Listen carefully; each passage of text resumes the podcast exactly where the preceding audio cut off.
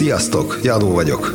Közép-Európa első világra szóló podcast csatornáját hallgatjátok Magyarországról. Ez a Budapest.fm.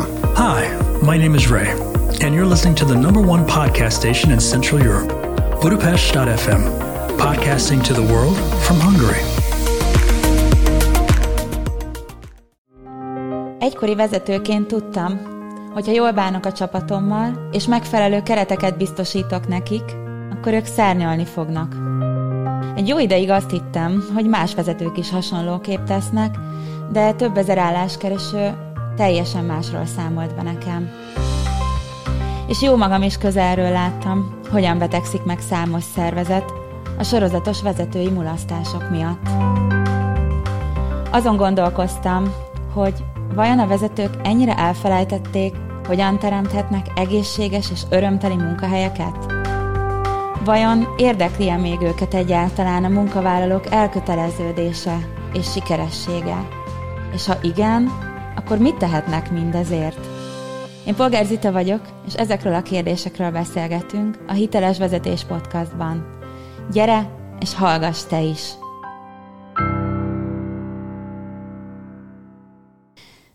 Sziasztok, itt vagyunk újra a Hiteles Vezetés Podcastban, és a mai epizód szerintem elég különleges lesz, mert hogy ez az első alkalom, amikor a ti kérdéseitekre fogok válaszolni, mert hogy nagyon hálás vagyok nektek, mert összegyűlt egy csomó kérdés, és eléggé izgalmas témákat vetettetek fel, úgyhogy azt fogjuk csinálni, hogy én mindegyik őtök kérdését fel fogom olvasni, és akkor utána fogok válaszolni rájuk, illetve hát ugye így egyesével.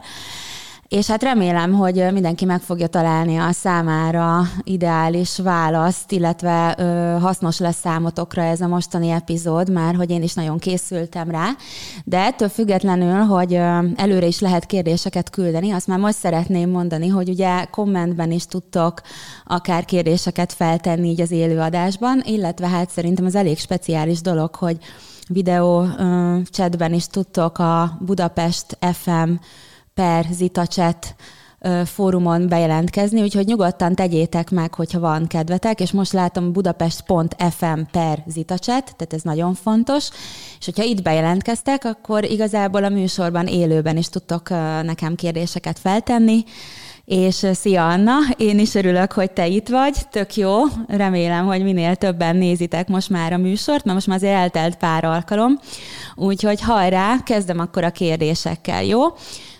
Illetve folytatom a válaszokkal. Na, szóval az első téma, amit egy hölgy, aki csoportvezetőként dolgozik, ő vetett fel, így szól a kérdése. 18 éves koromban kezdtem el dolgozni a jelenlegi munkahelyemen, akkor még fizikai munkakörben. Ekkor fogalmazódott meg a konkrét vízióm, hogy szeretném, ha a fizikai munkavállalók ugyanolyan megbecsülést kapnának, és ezt is éreznék, mint a szellemi dolgozók, és emellett közel 8 éves stabilan ki is tartok.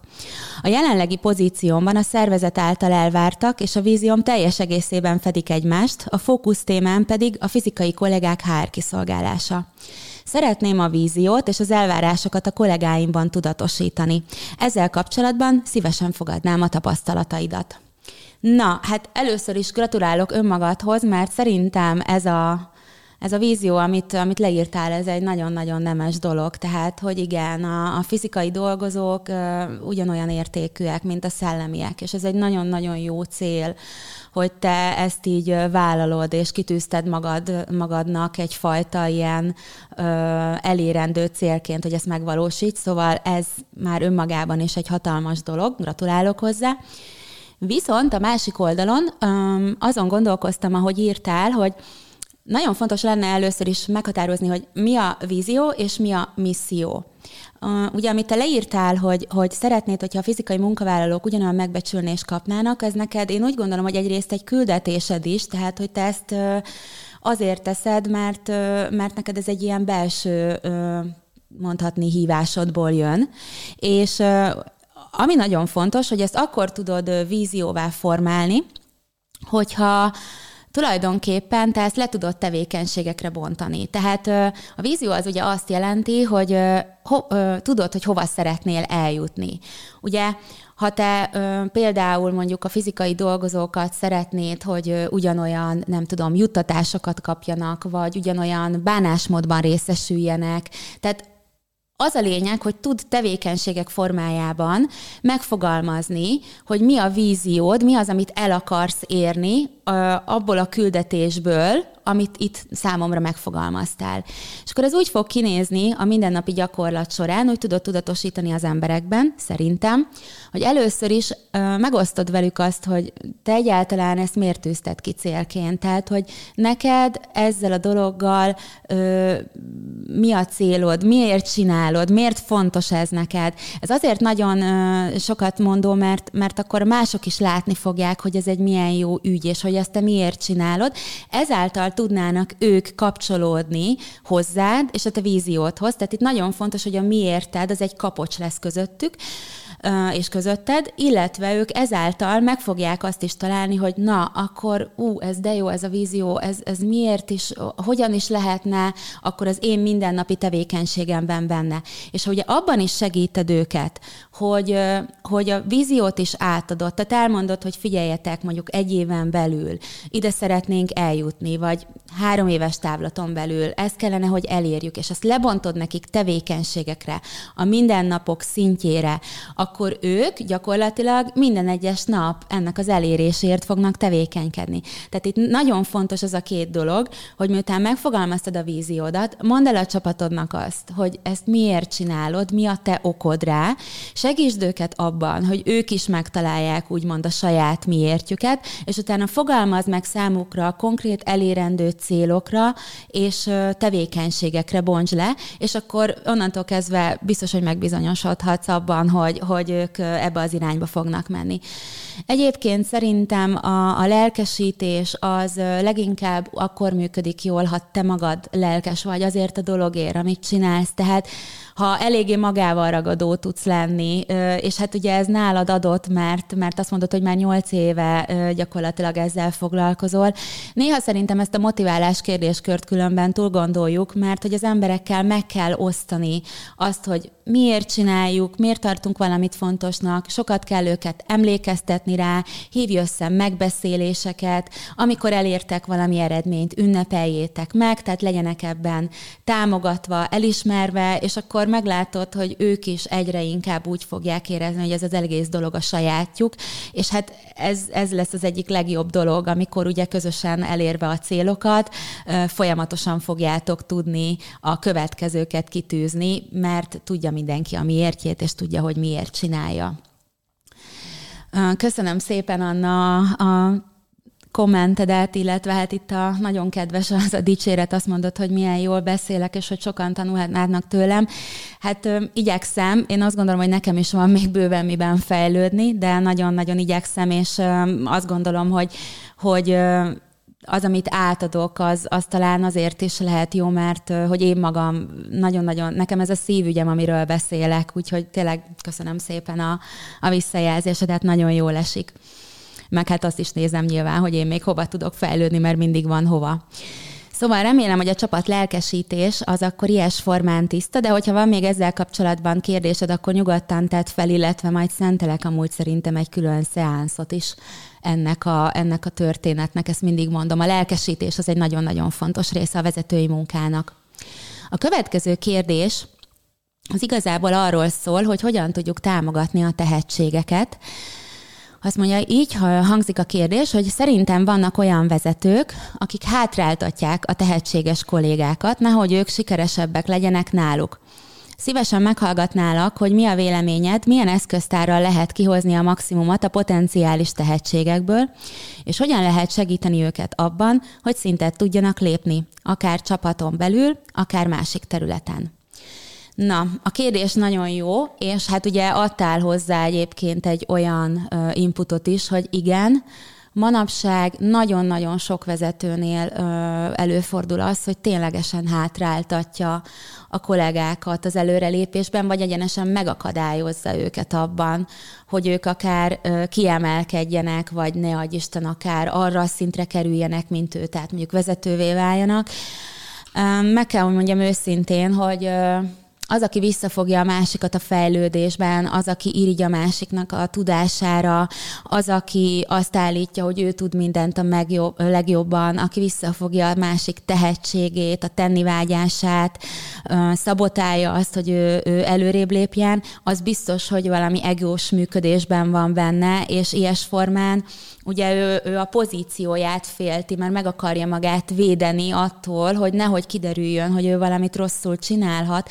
Ezerféle oka lehet ennek, de azt kell tudni, hogy aki hátráltat, az egy védekező mechanizmusban van, és az biztos, hogy visszafogja azokat a dolgokat, amik pont, pont a lényege egyébként a vezetésnek, hogy az emberek közben fejlődjenek, emelkedjenek, tudjanak egyre jobbat tenni, egyre eredményesebbek lenni, végső soron egyébként egyre egyre több bevételt is ez hoz, tehát pénzügyileg is ez a jó a cégnek, és hát ki kell, hogy mondjuk, hogy vannak olyan vezetők, akik mások kárára vannak, mert ezzel ugye visszafogják az ő fejlődésüket.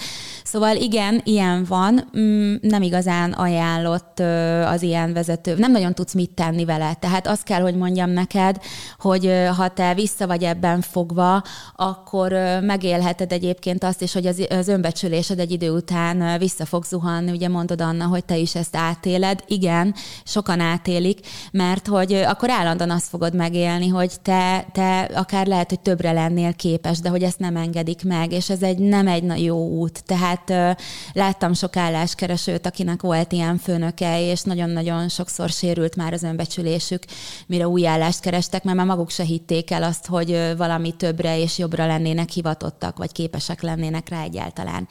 Visszatérve a kérdéshez, ami ugye arról szól, hogy hogyan lehet a, a tehetségeket támogatni és hogyan lehet belőlük kihozni a maximumot, segíteni őket abban, hogy szintet tudjanak lépni. Nos, az első és a legfontosabb, amit én ide felírtam magamnak, az az, hogy összönözni kell őket arra, hogy ők merjék megmutatni a képességeiket, hogy miben jók, és ehhez ugye arra van szükség, hogy ők azért rendelkezzenek egy olyan fokú önismerettel, hogy ezt át is gondolják. Tehát nagyon sokszor egyébként bele sem gondolunk, sokszor, tehát csomó alkalommal láttam ezt egyébként álláskeresőknél is, hogy megkérdeztem, hogy na, és akkor milyen jó képességei vannak, milyen a, mik az erősségei, hogyan gondolkozik erről, és akkor akkor kezdtek el ezen gondolkozni. Tehát nagyon fontos a, az embereket arra ösztönözni, hogy ezt gondolják át, hogy miben vagyok jó, mifelé haladok, mit akarok elérni, hova akarok eljutni, mik a jó képességeim, mi az, amire tudok támaszkodni. Tehát, hogy az embernek vezetőként nagyon fontos, hogy, hogy késztesse az embereket erre a fajta önismereti gondolkodásra, mert hogy sokszor mi látjuk egyébként a másikban, hogy mire képes, de ha például ő egyébként ő nem tudja, meg nem hiszi el magáról, akkor ugye hiába próbáljuk őt ösztönözni, tehát már csak ezért is nagyon fontos. A másik meg azért, hogy kimondják, hogy igen, szerintem én erre képes vagyok. Igen, én szeretném ezt és ezt megcsinálni.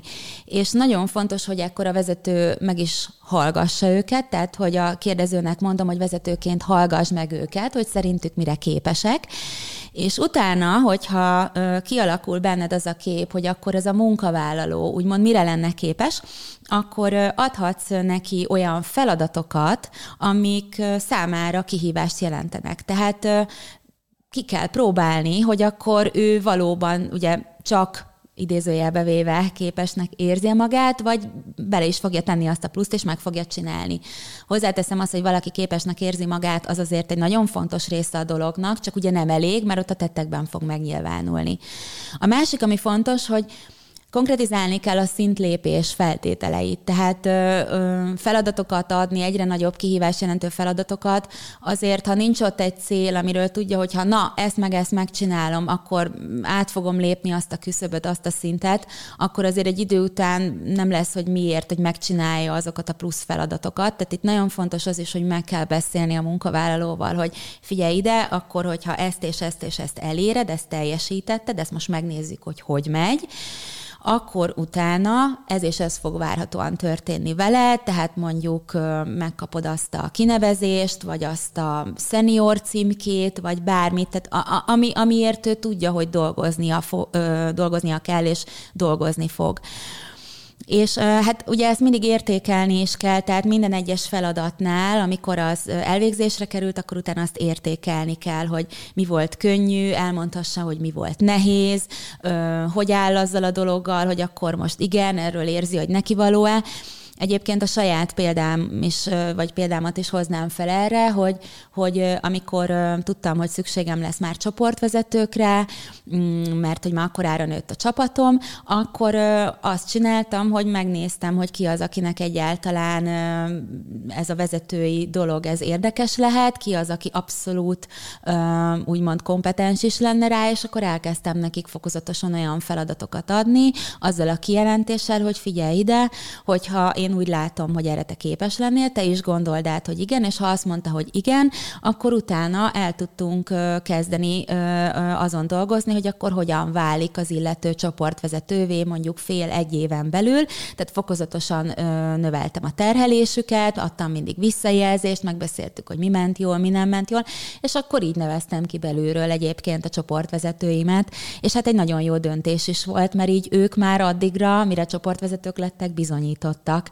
Szóval egy óriási bizalom is kialakult így az irányukban, úgyhogy szerintem ez az egyik legjobb választás, és nagyon sok sikert kívánok neked ehhez a, ehhez a tehetség támogató projektethez mondhatni. Akkor van még egy olyan kérdés, hogy kudarcok és sikertelenségek kezelése. Na hát ez egy nagyon jó téma mert hogy a kérdés úgy hangzik, hogy azt gondolom, hogy hatalmas segítség lenne a hozzám hasonló kezdők számára, ha instrukciókat kapnának ahhoz, hogy hogyan kell jól vezetni, hogyan kell megélni a sikereket és sikertelenségeket, konfliktusokat, és mire figyeljünk. Közben itt nézem, bocsánat, hogy megszakítom itt a gondolatmenetet, de nézem a kommenteket. Tehát ugye Anna írtad, hogy nem kapsz ugye támogatást. Hát igen, tehát itt kell ezen a ponton átgondolni azt, hogy, hogy, hogy ez neked nyilván érzed, hogy ez így nem jó, de nem tudom, hogy próbáltál-e kérni. Feltételezem, hogy igen, de, de érdemes lenne kérni támogatást, és azt kifejezésre jutatni, hogy neked nem jó. Nem tudom, hogy milyen a vezetőd, de az biztos, hogy így folyamatosan fogod érezni, hogy ez, ez, ez számodra nem, nem igazán az az út, ami, ami neked való, hiszen hogyha te akarsz többet tenni, akkor, akkor ugye ez probléma lesz. Illetve még egy komment, hogy ha a vezetőim szándékosan alulmotivált munkatársal foglalkoztatnak, aki képtelen fejlődni, és a problémás munkavállaló ragaszkodik is hozzá, mert támadása szerint biztonságban érzi magát, akkor mit lehet tenni? De a vezetőnek hiába mondom kilenc éve, hogy én egyszerre teljesítek célokat és oktatok, de a motiválatlan 15 plusz éves munkavállaló képzése óriási veszteség, mert alig rögzül a tudás. Jó. Mm, Köszönöm, ez itt egy újabb kérdés. Át fogom gondolni, lehet, hogy nem most válaszolok rá, viszont, viszont köszönöm szépen, mert akkor ez is itt egy nagyon témába vágó dolog. Most megnézzük, hogy mennyi időnk marad még, de szeretném most megválaszolni azokat a kérdéseket, amiket itt már előre elküldtetek. De nagyon köszönöm, mert ez is egy nagyon-nagyon jó felvetés, úgyhogy beszélünk erről. Visszatérve a kudarcokhoz és a sikertelenségekhez. Tehát ugye úgy hangzott a kérdés, hogy hogyan lehet ezeket kezelni. No, Szóval a sikertelenségről először is azt kell tudni, hogy teljesen természetes része az életnek. Tehát nem mehet mindig minden elsőre, rögtön, azonnal, igen, a sikertelenség ugyanolyan része a történetnek, mint a siker. Ha valaki dolgozik, meg fog élni kudarcot, és meg fog élni sikertelenséget is. Mind a kettő kell ahhoz, hogy az ember tudjon haladni. A siker azért kell, mert, mert az a motiváló erő, az a hajtóerő, hogy amikor te, amitől te jól érzed magad, az a megerősítés, hogy jó úton vagy, hogy jól csinálod, a sikertelenség meg az, amiből tanulni tudsz um, többek között. Majd mindjárt mondom, hogy hogyan lehet ezeket kezelni. Először is nagyon fontos, hogy nagyon sok embernél azt látom, és a saját életemben is ezt tapasztaltam, hogy először is még az sem biztos, hogy sikertelenségről vagy kudarcról van szó. Megmondom, hogy miért. Sok esetben látom, főleg nagyon maximalista teljesítményorientált embereknél, hogy túl magasra helyezik a mércét, túl sokat várnak el önmaguktól, és annyira magas lesz az elvárás, hogy ahhoz képest, amit teljesítenek, az sikertelenségnek élik meg. Tehát először is, kedves kérdező, gondold át te, hogy reálisak-e önmagaddal szemben az elvárásaid, és mi az, amire azt mondod, hogy sikertelenség, hogy kudarc, mert nem biztos, hogy az valóban az. Lehet, hogy a te elképzelésed a fejedben, arról, hogy minek kellene most történnie, azt kellene egy kicsit módosítani, belőni azt a mércét, ami reális, és akkor rögtön nyugodtabban állnál a dologhoz. De ha ténylegesen úgy ítéled meg, hogy ezt már tudnod kellene, ezt már el kellett volna érned, és abszolút azt mondod, hogy ezt el tudod könyvelni sikertelenségnek, mert kuda- meg kudarcnak, mert valami nem jött össze, mm, ténylegesen nem úgy teljesült valami, kaptál esetleg egy negatív visszajelzést, akkor, akkor ott át kell gondolni azt, hogy, hogy mi ennek az oka. Tehát ilyenkor én mindig azt szoktam csinálni, és azt szoktam javasolni, és hogy tedd fel azt a nagyon egyszerű, de sokszor nehéz kérdést önmagadnak, hogy mire mutat rá ez a sikertelenség hogy szerinted miért van ez. Lehet, hogy valamit másképp kell csinálnod biztos, hogy azt a dolgot csinálod, amiben örömödet leled, vagy hogyha nem leled benne örömödet, akkor, akkor nagyon fontos, hogy tudd, hogy miért csinálod, mert ugye mindig vannak dolgok, amiket meg kell csinálni a siker érdekében, de, de összességében például soha ne vár sikert egy olyan dologtól, amit közben nem csinálsz élvezettel és örömmel, meg lelkesedéssel. Ugye a szükségletek, meg a szükség szintjén, meg a kényszerből végzett munka, az kényszer eredményeket is szül, tehát általában véve semmit, vagy valami valamilyen minimumot, úgyhogy ezeket nagyon érdemes átgondolni, ahogy azt is, ezt már említettem, hogy mit tanít neked az adott helyzet. Lehet, hogy valamire rá kell még jönnöd. Lehet, hogy valami olyan dolog van, amit magad számára is meg kell fog, fogalmaznod. Lehet, hogy valamit jobban, jobban kell csinálnod, valamit el kell engedned, valamit nem kell csinálnod, valamit fejlesztened kell. Lehet, hogy tanulnod kell hozzá valamit, tehát mit tudom én, picit fejleszteni még a nyelvtudásodat, picit picit javítani az önbizalmadon, picit nem tudom, többet kommunikálni az ügyféllel, a csapattal, bármit. Tehát ugye nyilván most ez helyzetfüggő, hogy, hogy, hogy mit taníthat neked. És ez azért is jó technika, mert ilyenkor a figyelmedet a sikertelenség, meg a kudarc élménytől a, a, a cselekvésre felé fordítod, és akkor ez így meg fog téged nyugtatni igazából jó értelembe véve, de fel is fog csigázni egyben ez a kettősség, hogy, hogy igen, akkor nézzünk előre, tehát akkor nincs más hátra, mint előre tekinteni, ez most nem jött össze, megyünk tovább. És akkor kijössz ebből a, a, a depresszív vagy ilyen apatikus érzésből, hogy hú, hát most akkor ez nem jött össze, és akkor ezen szomorkodok, és újra, újra érezni fogod a cselekvő erődet, és akkor ha tudod, hogy milyen irányba kell tovább menned, akkor lépsz abba az irányba, és akkor semmi gond, kudarc természetes része az életnek, megyünk tovább.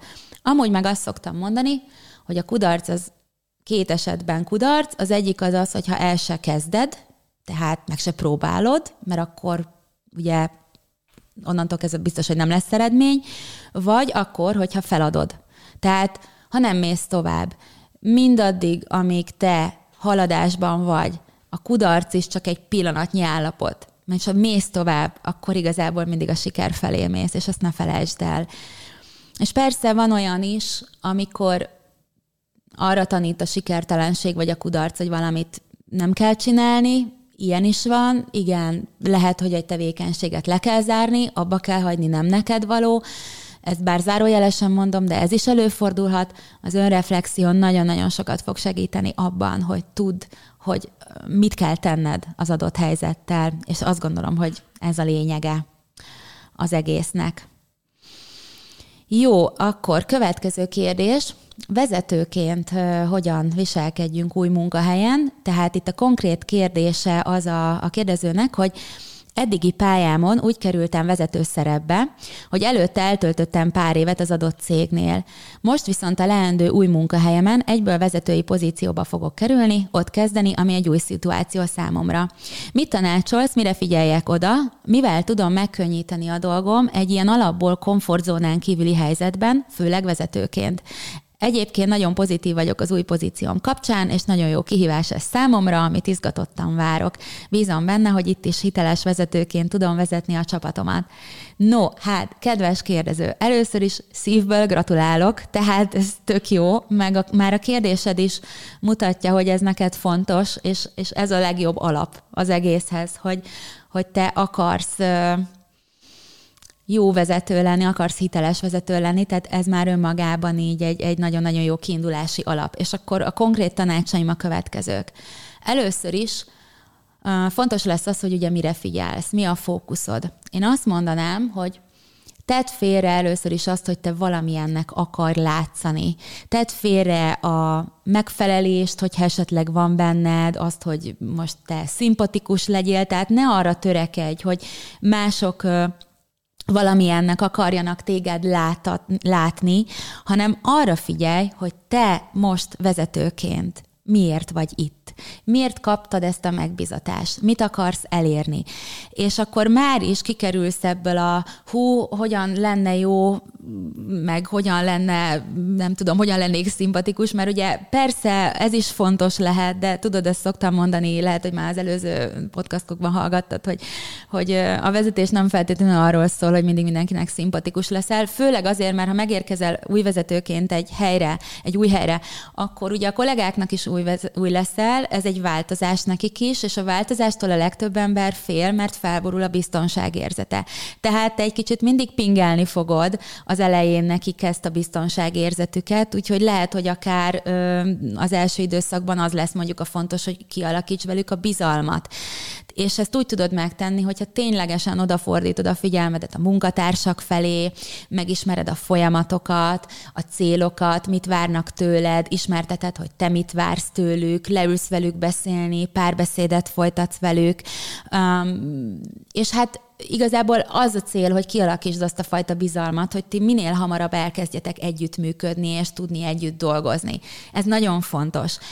És mivel ugye félelmet kelt a változás az emberekben, itt az is nagyon fontos, hogy elmond, hogy te mondjuk milyen célokért vagy itt, tehát hogy mondjuk neked milyen ötleteid vannak, mi a víziód, megozd velük. Tehát az első időszakban különösen fontos lesz, hogy, hogy sokat kommunikálj velük, és megértsenek téged, lássák, hogy milyen a vezetői attitűdöd, lássák, hogy te nem azért vagy itt, hogy most kirugdosd az embereket, de mondjuk lehet, hogy akarsz valami átszervezést csinálni, újító ötleteket vársz, stb. Tehát tudják, hogy mit vársz tőlük, és tudják azt is, hogy ők mire számíthatnak tőled. Ha ez a kettő megvan, akkor elkezdődik a kap, elkezd a kapcsolat így elmélyülni közöttetek.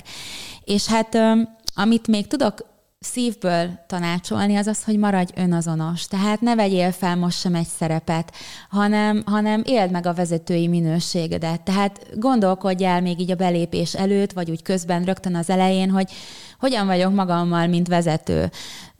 Az a lényeg, hogy, hogy te te is jól érez magad ebben a, ebben, a, ebben a munkában. Nézd meg, hogy hogyan tudnál kialakítani azzal a csapattal, akit kapsz egy, egy jó együttműködést, hogyan működsz te szívesen. És hogyha ez szerint is cselekszel, akkor biztos, hogy egyre jobban fogod érezni magadat, és ezt a kollégák is látni fogják, úgyhogy akkor szintén a csapattudatosságot, meg hát valamilyen szinten szerintem a vezetői tekintélyedet is fogod növelni, mármint a jó értelemben persze. És mindig gondolja arra, ezt írtam még fel, hogy bármilyen nehézség is jön, főleg az elején, mert lehet, hogy nem minden kollega lesz annyira, nem tudom, befogadó, akkor gondolja arra, hogy az új munkáltatód megadta neked a bizalmat, mert valamit látott benned, mert, mert úgy látta, hogy te erre képes vagy, és, és ilyenkor mindig érdemes erre emlékeztetni magadat, tehát, hogy ezt a fajta bizalmat te is ad meg mindig magadnak, hogy meg fogod tudni csinálni, és jusson eszedbe az, hogy miért tartasz ott, ahol, mi, mi kellett uh, ahhoz, hogy idáig eljussál, ahol most vagy, és ez fog neked egyfajta ilyen erőt adni, amikor mondjuk csüggetsz már valami nehézség van, vagy nem minden úgy működik, ahogy szeretnéd. Egy a lényeg, hogy ez egy tök jó lehetőség, szívből gratulálok hozzá, és hajrá! No, mm, következő kérdés.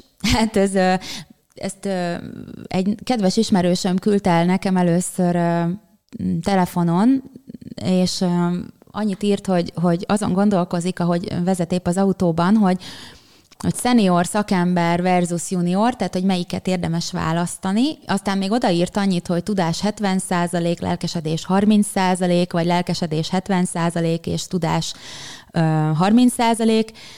Magyarán, hogy milyen szakembert érdemes választani. Aztán írtam neki, vagy mondtam neki, hogy ez nagyon helyzetfüggő, mert hogy felhívtam őt, hogy válaszoljak a kérdésére, és kiderült, hogy emögött van egy szituáció, és a szituáció az az, hogy felvételre került az ő csapatába, tehát ő egy vezető, az az ismerősöm egy vezető, és az ő csapatába felvételre került egy kollega, akit a, a, az ő vezetője ajánlott, tehát a felső vezető ajánlotta ezt a kollégát, bekerült a csapatba, mondván, hogy olyan nagyon jó szenior munkatárs, és hát ez szép és jó, de az a helyzet, hogy nem igazán teljesít. Tehát már most vannak tréningigényei, meg, meg mindenféle ö, igénye azzal kapcsolatban, hogy ő mit kapjon meg, de valahogy a teljesítmény meg folyamatosan elmaradozik, meg home office kér, meg stb., ami szuper, de ugye eredmények nélkül ez, a, ez az ismerősem egyre inkább úgy érzi, hogy hát azért a szenioritásra rá is kellene szolgálni. És akkor én erre azt válaszoltam neki, és hát most válaszolok itt ugye nektek is, ugye az ő kérdésére, hogy a szenioritás az nem attól függ, hogy, hogy, hogy valaki azt mondja magáról. Ugye sokan hangoztatják ezt, és én is felvettem már olyan szenior kollégát, aki utána kiderült, hogy egyáltalán nem volt azon a szinten, amit ő mondott magáról, és nem is biztos, hogy a tudásban, mert egyébként sokszor ezeknek az embereknek nagyon nagy tudása van, de a tudáshoz az is kell, hogy a hozzáállás meglegyen, tehát azt meg is akarja mutatni az illető, legyen lelkes, tényleg akarjon bizonyítani, a másik, hogy ezt tettekben és kifejezésre juttassa. Na most mindaddig, amíg valaki csak szóban szenior, addig, addig hiába mondjuk rá azt, hogy igen, ő, ő biztosan nagyon-nagyon nagy tudással rendelkezik, ha ezt nem csillogtatja meg, akkor nincs miről beszélni. Ezért én nem tudok igazából választani, vagy hát inkább azt mondom, hogy tudni tudok nyilván az adott helyzetben, de most így nem tudom megmondani, hogy melyik a jobb, a junior vagy a senior kollega. Én mindig azt mondom, hogy az a kollega jó, aki tenni akar. Tehát, hogy az nagyon fontos, hogy anélkül, hogy valaki tenni akarjon, anélkül anélkül nincs munka, tehát ahhoz, hogy a munka el legyen végezve, kell az, hogy az, hogy, hogy az ember akarjon bizonyítani, és ö, igen, sokszor látni azt, hogy szeniorok, ö, szenior kollégák azt mondják, hogy hát végül is ők már letettek valamit az asztalra, és nem annyira akarnak teperni. Ö, én mindig azt mondom, hogy az embert kell nézni. Akar-e cselekedni, hol tart a tudásban, és hogy ö, ezt hogyan juttatja a tettekben és kifejezésre. Ha ez a három dolog oké, okay, akkor tulajdonképpen az fog dönteni, hogy szeniort vagy juniort vegyünk fel az adott ö, pozícióba, hogy, hogy mennyire kell ténylegesen sok szakértelem hozzá. Szerintem manapság ezt a szenioritás, szenioritás dolgot amúgy sokan túl gondolják, mert hogy azért, ha foglalkozunk a juniorokkal, akkor, akkor nagyon gyorsan tud egyébként a lelkesedés tudása alakulni és megtérülni, csak hát ezzel ugye meló van, és ezzel kell foglalkozni, tehát én is emlékszem, mikor nagyon sok pályakezdővel dolgoztam együtt, és hogy az mit jelentett. De igen, ez egy ilyen művelet, tehát az a vezető, aki nem hajlandó belefektetni tudást az embereibe, tényleg csak szeniorokkal vegye magát körül, de, de akkor olyan szeniorokkal, akik tényleg fognak tenni, és cselek növekedni, mert, mert igen, a juniorokkal dolgozni kell, tehát ők többet lehet többet fognak tévedni, meg hibázni, de ez nem baj. Tehát ez azt jelenti, hogy ők akarnak fejlődni. Úgyhogy itt nincs egy konkrét válasz, hanem itt erre akartam rávilágítani, hogy a szenioritás az, az nem csak a szaktudásban, hanem a hozzáállásban és a tettekben, meg az azzal kapcsolatos eredményekben is meg kell, hogy nyilvánuljon. Úgyhogy itt ezzel kapcsolatban így ezt tudom hozzáfűzni. Aztán egyébként a LinkedIn-en még ment ez erre vonatkozóan beszélgetés, de szerintem azt majd egy következő podcastban fogom megvilágítani, mert utána még arról is beszélgettünk, hogy amúgy meg nem kell mindenkinek vezetőnek sem lenni, meg, meg hogy a, a vezető és a jó szakember is ugyanolyan fontos, és ez így is van, meg utána áttértünk a toborzás kiválasztásra egy másik beszélgetés kapcsán, úgyhogy ehhez még lehet mit hozzáfűzni. Közben nézem a kommenteket. Hmm. Itt kérdezi, a, kérdezi az egyik uh, hölgy, ugye az Anna, szia, hogy el tudnád-e jutatni az egész beszédet az EU egészség főnököknek érdemes lenne ezt az üzenetet mindenkinek tudnia kéne, szuper vagy. Hát figyelj, és figyeltek, kedves hallgatók, megnézők, én, én nagyon szívesen eljutatom az üzenetet, de ebben amúgy kérem a segítségeteket, tehát hogyha van kedvetek megosztani, ez a videó szabad, én ezt úgy csinálom, hogy, hogy nektek akarok vele segíteni, meg nyilván azoknak a vezetőknek, akik akarnak tanulni, és, és egyre jobbak lenni abban, amit csinálnak. Úgyhogy ha eljutatjátok ti, és ebben tudtok segíteni, az nekem nagyon nagy öröm, mert ugye az a célom, hogy minél többen hallják az emberek. Úgyhogy köszönöm szépen a megerősítést, meg neked is, Dóra, írott, hogy szuper kis podcast, gratula. Köszönöm szépen, nagyon kedves tőled. És József, szia! Már ugye felolvastam az előző kérdésedet is, azt írott, hogy szerintem a senior az 60% lelkesedés, 40% tudás. Hát figyelj, lehet így is felfogni. Én nem tudom, megmondom neked őszintén ezt megmondani. Abba biztos vagyok, hogy, hogy igen, a lelkesedés az nagyon fontos, tehát ebben, ebben egyébként egyet tudok veled érteni, de az a lényeg, hogy legyen egy olyan egyvelege tényleg ez a, ez a hozzáállásnak, a lelkesedésnek, meg a tudásnak, ami, ami az adott pozícióban pontosan elég ahhoz, hogy, hogy, hogy ott jó eredmények legyenek. Sőt, szerintem egyébként a szeniornak nagyon önállónak kell lennie, tudnia kell akár másokat is tanítani. Én is, mikor szenior tanácsadó voltam, már azt csináltam, hogy a juniorabb kollégákat például én tanítottam be, szóval ettől is voltam többek között szenior. Na, jön még egy nagyon érdekes kérdés, egy kicsit más vizekre vezünk, ez a Nőnek maradni vezetőként címet kapta a részemről.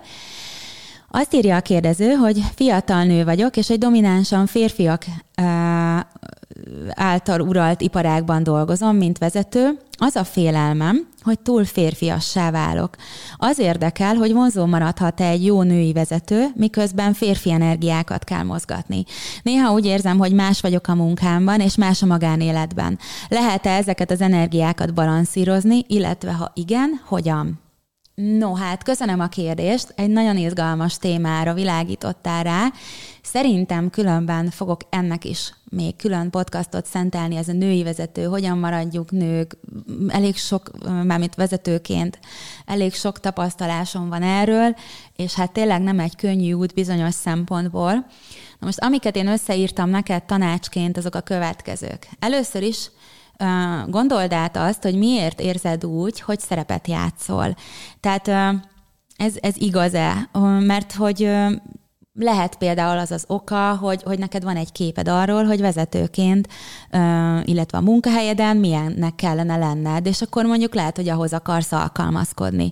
Na most mivel ez ugye egy megfelelésből fakad, hogyha így van, akkor ezért fogod azt érezni, hogy ez nem teljesen te vagy, hogy ezért fogsz ilyen, akár ilyen önmagaddal kapcsolatban ilyen negatív dolgokat érezni, nem fogod ilyen jól érezni magadat, hiszen hogy egy képnek akarsz megfelelni, milyennek kell lennem vezetőként, hogyan viselkedjek, hogyha nőként vezető vagyok, és akkor ugye ebből fog jönni a kétség, hogy vonzó vagy-e, hiszen te valahol a háttérben érzed azt, hogy hogy ez nem teljesen te vagy, és, és ilyenkor mindig az önmagunkkal kapcsolatos negatív gondolatok miatt kezdünk el saját magunkban, a saját vonzerőnkben kételkedni. Szóval első körben gondold át azt, hogy miért játszol szerepet, hogyha így érzed. A másik, hogy nagyon fontos, hogy a külvilágban mindig azt fogod az fog, az fog elismerésre kerülni, amit te önmagadban elismersz. Tehát, hogyha te így is vonzónak fogod érezni magadat, akkor, akkor mások is azt fogják látni, és ez nem csak a vonzóságról szól, hanem arról is, hogy te jól érez magad abban a, abban a munkakörben, te jól érez magad női vezetőként, és ehhez kapcsolódik egyébként a harmadik meglátásom, hogy hogy, először, hogy el kell azt fogadnod, hogy minnyájunkban vannak természetesen férfi és női energiák. Minnyájunknak van férfi oldala, minnyájunknak van női oldala. Egy, egy nő is lehet ugye vezető, ahogy te vagy, ott biztos, hogy megéled a férfi energiádat, az irányító energiádat, ahogy egy férfi is lehet például mondjuk mm, mondjuk érdeklődhet a művészetek iránt, vagy lehet egy művész, az mondjuk abszolút a női oldal. Tehát a szép érzék például. Tehát nagyon fontos az, hogy tudatosíts magadban, hogy lehet, hogy te egy olyan nő vagy, akinek egyébként több a férfi energiája, vagy a női, vagy ha nem is több, akkor is ebben a helyzetben te ezt kell, hogy elérd. Ugye eltérőek lehetnek az arányok, hogy mennyi férfi energia van benned, mennyi női. És hát örülj annak, hogy a munkában kaptál egy olyan lehetőséget, hogy ezt meg tudod élni, mert ezek szerint van benned, tehát hogyha ez a munkakörtéged megtalált, akkor valószínűleg van egy rendes irányító energia benned, és akkor ezt nyugodtan mert szabadon engedni. Mert, mert akkor fogod igazán utána amúgy nőként is jól érezni magadat, tehát hogy a női oldaladat, a női energiáidat jól mozgatni, hogyha megéled egyébként a férfit is.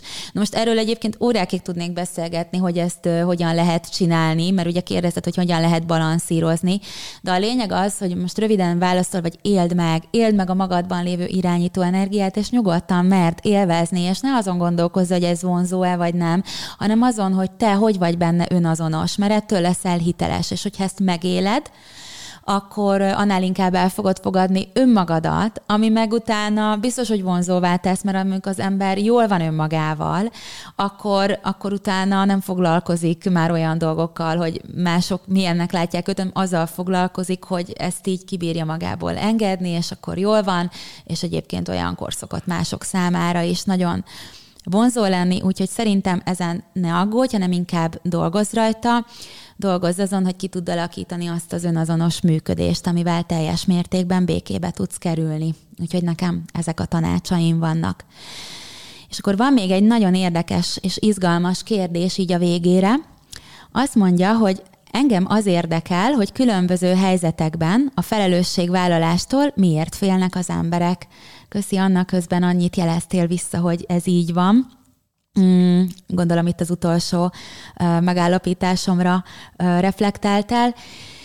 Szóval, tehát, hogy miért félünk a felelősségvállalástól? Ez egy nagyon-nagyon érdekes kérdés. Na most ezen amúgy is elgondolkoztam, mert mondtam a kérdezőnek, hogy szeretnék majd önismereti csoportokat is indítani hamarosan. Legalábbis tervben van, aztán majd meglátjuk, hogy tavasztól már el tudom-e indítani, de a, a szóljatok, ha valakit érdekel, már nagyon, nagyon izgalmas dolog jár a fejemben. Na ez most még csak ilyen csak ilyen vízió, de majd, majd szerintem valamikor ezt erről fogok bővebben beszélni. Szóval, és mondtam a kérdezőnek, hogy pont ezzel szeretném kezdeni igazából a, a tréninget, hogy ugye a felelősség, hiszen az egész önismeret arról szól, hogy felismerem, hogy én vagyok a felelős az életemért, a velem történő dolgokért, és amikor hárítok, akkor meg menekülök. Na most ugye kezdjük akkor az alapoktól. A maga a felelősség szónak a szótöve az a felel, tehát mint a felelet. Ugye, hogy a felel. Miért félünk a felelősségtől? Azért, mert felelnünk kell önmagunkért. A felelősség az egy szembesítés Például, amikor nem úgy mennek a dolgok az életemben, ahogy szeretném, hogy menjenek.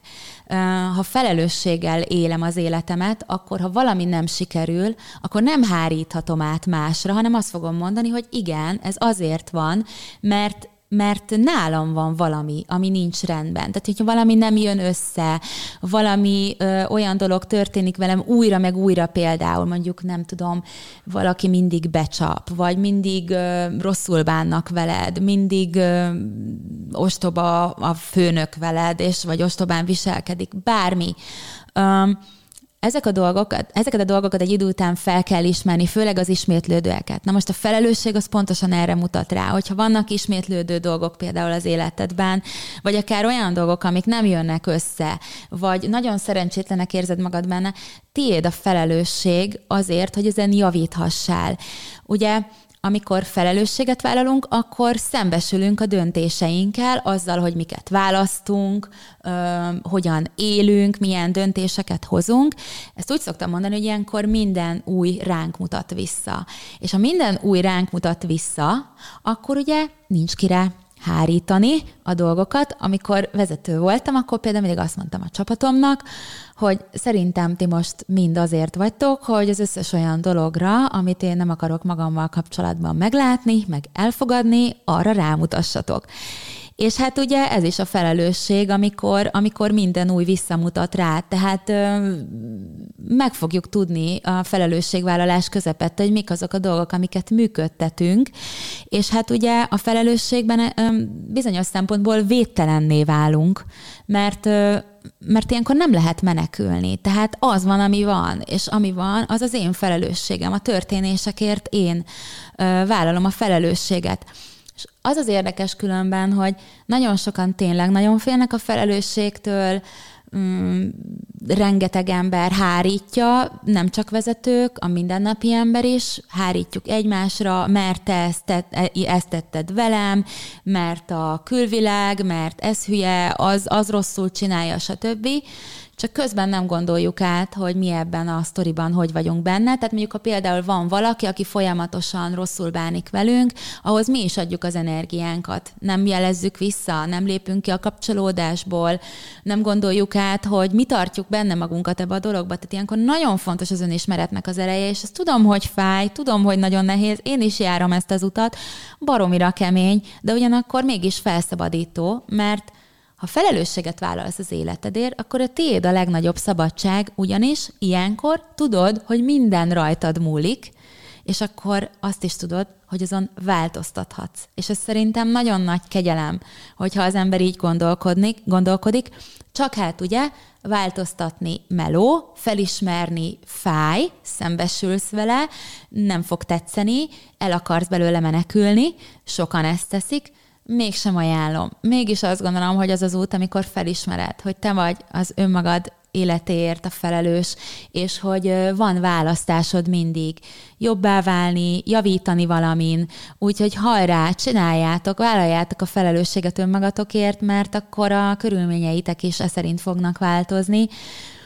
Úgyhogy én azt gondolom, hogy a felelősség szó az lehet nagyon felszabadító is, és hogy nem az a cél, hogy féljünk tőle, hanem az, hogy felvállaljuk, és akkor egyébként így záró gondolatként, ha már ilyen ha már kenyerem az idealizmus, akkor ezáltal is teremthetünk jobb világot, hogy először a saját életünkben egy jobb világot teremtünk, a saját világunkat formáljuk át, és ezt csak is felelősségtudattal lehet megtenni. No, hát nem tudom, hogy van-e esetleg, igen, van egy vendégem, úgyhogy Enikő, szó, igen, felveszem a... Igen, mert hogy pont itt a műsor végén vagyunk, úgyhogy figyeljetek, én nagyon köszönöm a kérdéseket, meg a figyelmeteket. Szerintem csináljunk még ilyet, hogyha van kedvetek, mert szerintem ez a kérdés-válaszadás nagyon tanulságos, nekem is, tök jó ezeket átgondolni. Meg hát igen, osszátok meg, és várom továbbra is a kérdéseket, úgyhogy hála minden megosztásért, esetleg másoknak is elmondhatjátok, hogy én itt vagyok, és segítek, és választadok. Nagyon szeretettel csinálom ezt a dolgot, nagyon élvezem, és nagyon örülök neki, hogy ilyen módon tudlak benneteket segíteni, úgyhogy Jövő hét kedden ugyanígy találkozunk 11 órakor, és akkor ne felejtjétek, hogy szárnyal, szárnyalni csak másokat emelve lehet. Sziasztok! thank you